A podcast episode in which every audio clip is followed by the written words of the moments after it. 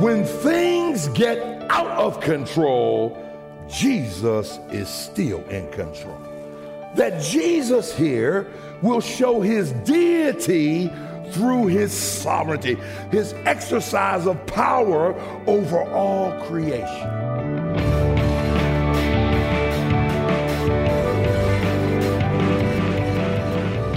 Listening to Treasured Truth with pastor and author James Ford Jr., senior pastor at the Christ Bible Church in Chicago. I'm Steve Hiller. Glad that you're with us today as we begin a message entitled, Hold On, I'm Coming. Uh, Pastor, you, you, reminded us just a moment ago that even when things in our life feel completely out of control, Jesus is still in control. And, you know, we're going to go to Matthew chapter 14. We're going to see how Jesus was in control there. Um, but when we don't actually see the physical presence of Jesus in front of us day to day, I think it can be a challenge for us to remember that, well, no, he's got this too. I think so. He said this when he rose from the dead. He said, I am he who was dead, and now I'm alive, and I have the keys of death, hell, and the grave. And mm, so, yeah. so our death and hell. And so, what is death? Death is that which holds the body, hell is that which holds the soul. He's sovereign, you know. And so, we've talked about this before. If he's sovereign over death, Everything else is less because the Bible says our last great enemy is death. Yeah. Well, he already defeated death. So on Calvary, we go back to Calvary for that victory. Why? Because we don't fight for victory, we fight from victory. Jesus Christ won the victory for us at Calvary when he died and shed his blood. And then he sealed the deal when he rose from the dead. And so here it is. We talked about this once before. Let's try to expand on it. We talked okay. about the distinction between faith and feeling. So here's what mm-hmm. I need to do I need to be able to just know facts about the sovereignty of Jesus Christ. So here's what I do I don't know what everybody else does. I go into Scripture and I look at circumstances and situations that were adverse, uh, that was uh, trial and tribulation and trouble and I see, for example, like Joseph went to the pit, then to Potiphar's, and then to prison, and then to the palace. And I understood something. Even though he went through all of that adversity, God was still with him. Two times it says it. Mm-hmm. And God used the stumbling blocks as stepping stones. Sure. Yeah. Now, when I arm myself with that mentality, and that, you know, as a man thinketh in his heart, so is he. Yeah. yeah. So, what we're trying to get Christians to do is arm yourself with the mentality that comes from the Word of God. So the devil says, You can't defeat me. I respond, I am more than a conqueror through him that loves me. Greater is he that's in me than you, devil. Yeah. He says, You don't have the power. I can do all things through Christ who strengthens me. I'm always making sure that I'm going by the word and making him sovereign. You don't have what you need, but my God shall supply all my what's all mean, Steve? All means all. That's, that's all, all means. That's all it means. And so that's what we want to do yes. develop a, a mentality where we're thinking with the mind of Christ. And as you do, you, you, know, you say you'll be amazed at how your faith grows, how your spiritual maturity right. takes off, and That's what right. your relationship with Jesus then looks like. You preach it, brother. Well, let's get into Matthew 14 so that you can preach it. Here is Hold On, I'm Coming. Sister Triplett has been at Christ Bible Church for over 40 years. That, that means she's here before uh, I was even here. And she's participated and led myriads of ministries in the church. Uh, most of them have been in her gift area, which is the gift of helps. And, and so she's always helping, always here. And, and we praise the Lord for that. And, and so she she was a that's good. You can you, you can praise yeah you give honor to whom honor is due. Yeah. Yeah, she was in the choir before we came when they had one, and they, they stopped it. When my wife started one, she was the first member to come and say, I'll help you, Sister Ford. So, and she's still sitting in the choir after 36 years of being here. That's faithfulness. Is that what you call faithfulness? Amen. So go ahead, give her a hand. Amen.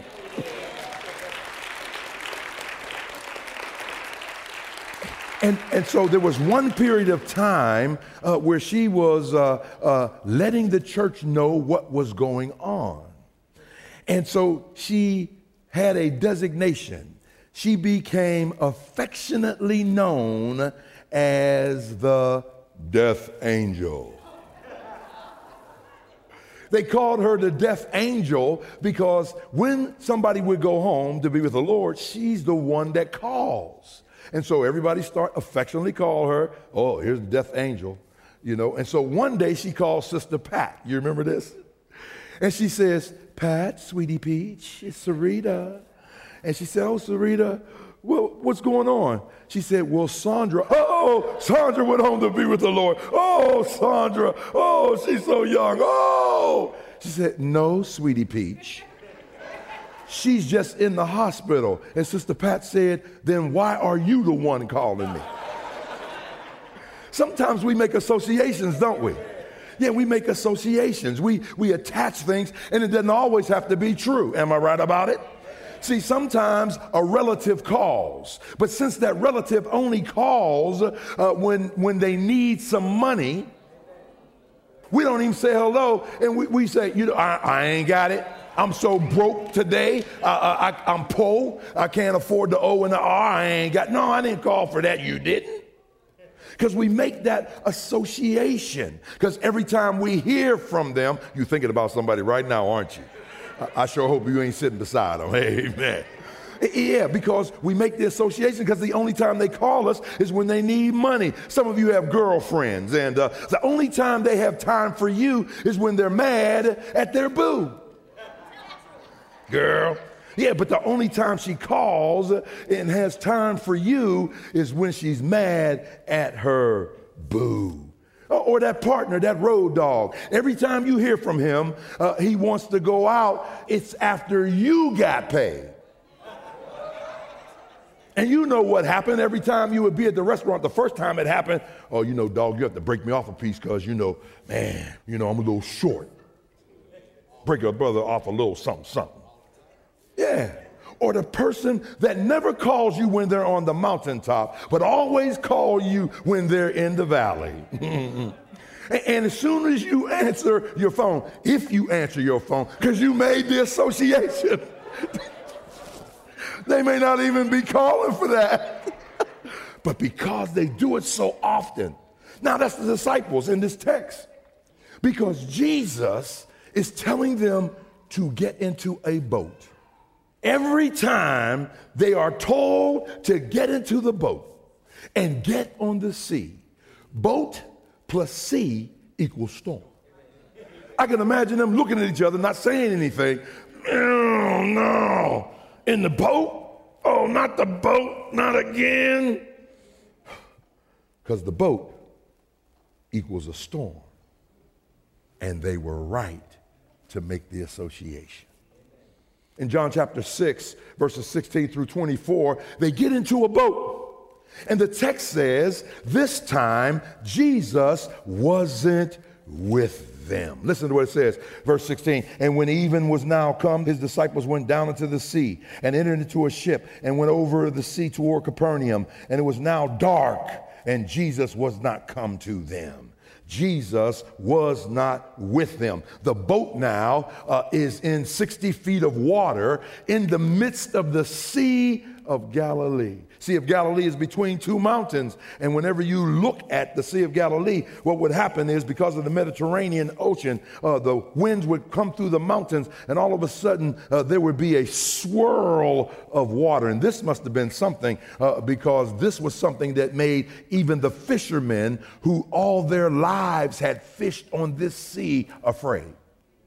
And so I tell you all the time, but I need to start off letting you know if you're going through a storm right now and you know you're either headed toward a storm, you're in a storm, or you're leaving a storm. And when I said this before, a couple years ago, somebody said, all three, Pastor Ford, all three.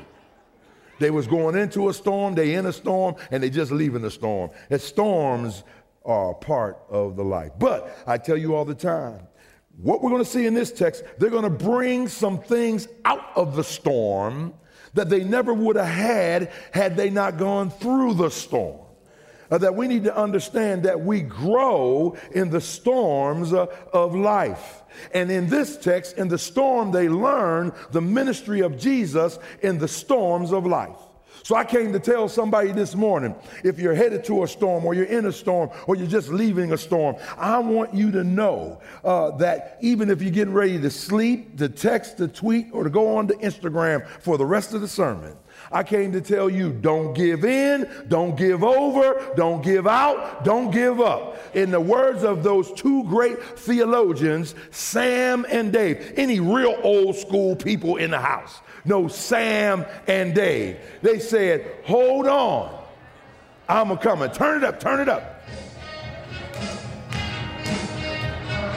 Ever be sad, lean on me the times are bad.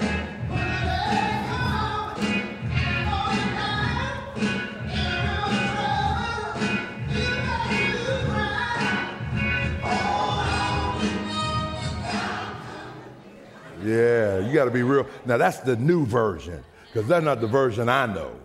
But but listen to the words. Listen to the words. Don't you ever be sad.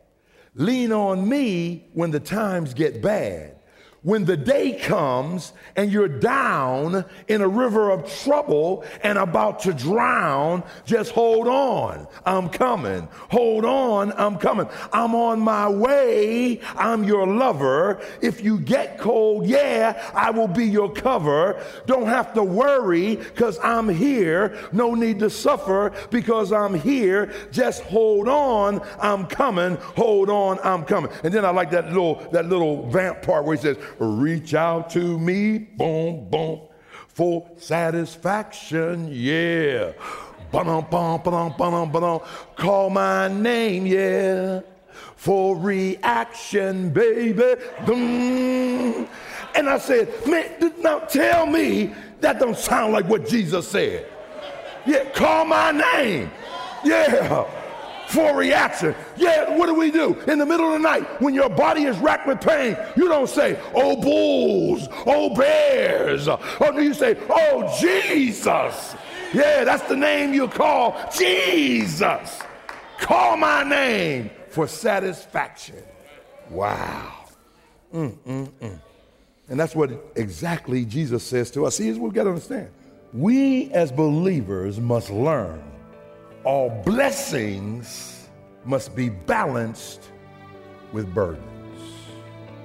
We want the blessings, but we don't want the burdens. And generally, the blessings don't come until after the burden. Would be nice if that was a little out of balance sometimes, right? But, uh, you know, that is the way God does seem to work so often, and good to be reminded of that. You're listening to Treasured Truth with Pastor Ford. We'll continue our message. Hold on, I'm coming in just a moment, so hope that you'll hold on. Hey, if uh, you're holding on in your marriage and it's getting tough, I want to encourage you to check out some of the books that Pastor Ford has written along these lines. You'll find them when you come to treasuredtruthradio.org and click on the links that say Books by Pastor Ford. Let's get back to the message. Here is Pastor Ford. Yeah, and so God wants us to know all sunshine makes a desert, that even roses have thorns, and that we don't grow when the weather's always fair and we're able to meet all of our needs, or that science has all the facts, or that technology is the answer, or that the friendly skies really belong to an airline, or what's good for the company is good for the country, or that we're really safe in the hands of GMC when we should be trusting in God. Or that our security is having a piece of the rock instead of standing on Christ, the solid rock, or, or that we're really okay with Allstate, the good hands people, instead of holding to God's unchanging hands. See, there's no use trying to drown your sorrows. Ask me why. They swim too well. Mm-hmm. This text teaches us this timeless truth. When things get out of control, Jesus is still in control. That this is a sign from God to point back to God. That Jesus here will show his deity through his sovereignty. What is his sovereignty? That his exercise of power over all creation. We ought to walk out of here encouraged because of the ministry of Jesus in the storms of life. What's the first one? Glad you asked. You asked intelligent questions. Number one, Jesus places us in the storm. Now, I want you to see because John uh, doesn't give us as much information as the other synoptic gospels. So we'll be flipping back and forth, and uh, it's easy to do if you got a smartphone. Here's what the Bible tells us John records that Jesus was not with them, that's his focus. But Mark gives us additional information. Look at Mark chapter 6, verse 45. Mark chapter 6, verse 45.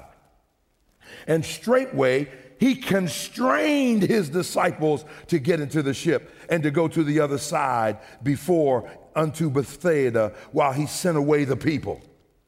He constrained them. Listen, listen, straightway, immediately. Now, Jesus, why would you send them, make them go? It's a mood of command. In other words, they don't have an option about this. Get in that boat and get on over to the other side. Why would you do that knowing let me ask you something. What you're going through right now, did he know you were going through that? Is there anybody in here who's like I used to be?